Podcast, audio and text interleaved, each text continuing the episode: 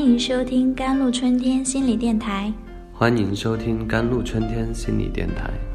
这里是一片心灵的小世界，在这里修身养性。这里是一个心灵的加油站，在这里修复保养。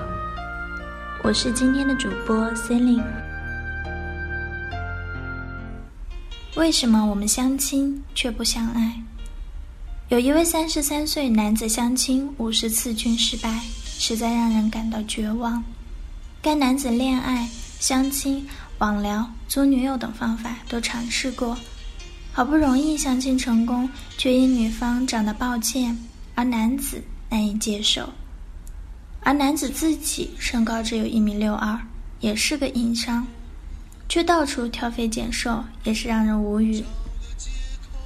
那些着急结婚的人，如果想要在相亲后获得持续联系的机会，就必须要给对方留下好印象。那么在相亲中应该怎么做呢？相亲中要注意的五件事：第一件事，不要逼迫对方快速做出选择。基本上相亲的人都是抱着以结婚为目的的来相亲。于是很多人就觉得，既然已经到相亲这种方式，当然应该速战速决，在两人首次见面的时间了解一切应该了解的信息，并当场决断是否继续交往。小编告诉各位，这种想法是很多时候都是错误的。It is this state of mind may have a chance to become a partner originally to people prospect. Because in this kind of mentality as strong, give a person a kind of oppressive feeling, forcing each other to make a choice quickly. 正是这样的心态，或许原本有机会成为伴侣的两个人擦肩而过。因为处在这种心态，难免显得强势，给人一种压迫感，逼迫对方快速做出选择。 第二件事，避免频繁相亲，因为相亲的目的是找一个对象，在质不在量。当你处于频繁相亲的时候，很容易到后来，就像应付考试一样对待相亲，最后到麻木甚至抵触。第三件事，学会引导对方说话，要通过相亲找对象的。性格上内向的偏多一点，相亲本来就是有点尴尬的，两个内向的人相处的话，就一定不能冷场，要多说话，没话找话也要说。谈话过程中，你可以说话用问话结尾，引导他说话。第四件事，学会开诚布公的谈一谈，相互有好感的话，多接触几次之后。开诚布公的谈一谈，谈完后再相处的话，你会感觉双方再相处起来会轻松很多。当然，谈完之后还能继续发展下去，那基本上这事儿就差不多成了。第五件事，凡事不要操之过急。Even if I want to get married tomorrow. In the process of dating, I don't too much teach themselves.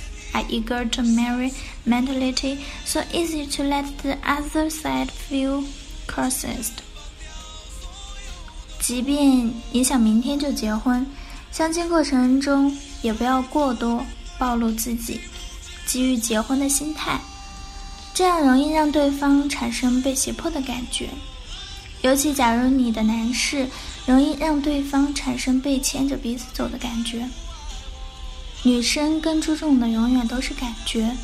许多人说凭感觉恋爱的人是要求最高标准最高的，其实不然，凭感觉跟凭缘分都是一种含糊的答案。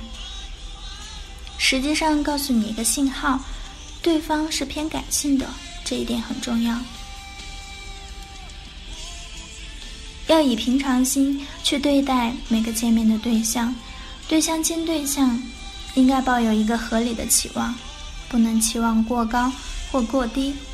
要根据自身情况正确评估两人的合适程度，要正确对待每次约会，对每次相亲的结果既不能操之过急，以为见了一面成是成，不成就是不成，不给彼此第二次机会，也不要过于怠慢，见了一面感觉一般就冷淡对待，一见钟情的几率毕竟只占少数。